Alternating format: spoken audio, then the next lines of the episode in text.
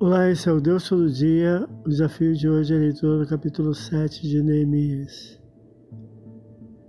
Após a reedificação do muro e do assentamento de suas portas, o governador Neemias estabelece porteiros, cantores, levitas e guardas em Jerusalém, organizando o trânsito das portas e o que dissesse respeito à vida nacional, versículos 1 a 4.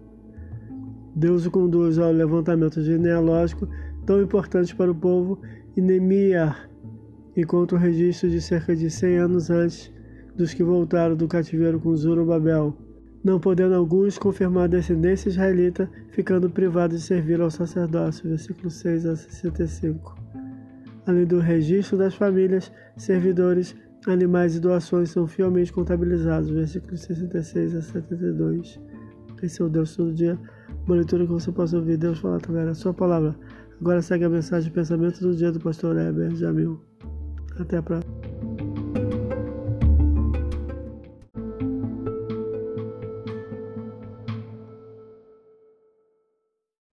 Pensamento do dia. Deus tem poder de fazer que a provação coopere para o bem do provado.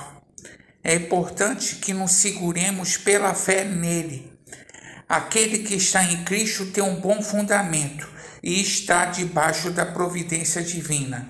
Os fatos não são aleatórios, mas sim com propósitos de acordo com a soberania divina. Pastor Heber Jamil, que Deus te abençoe.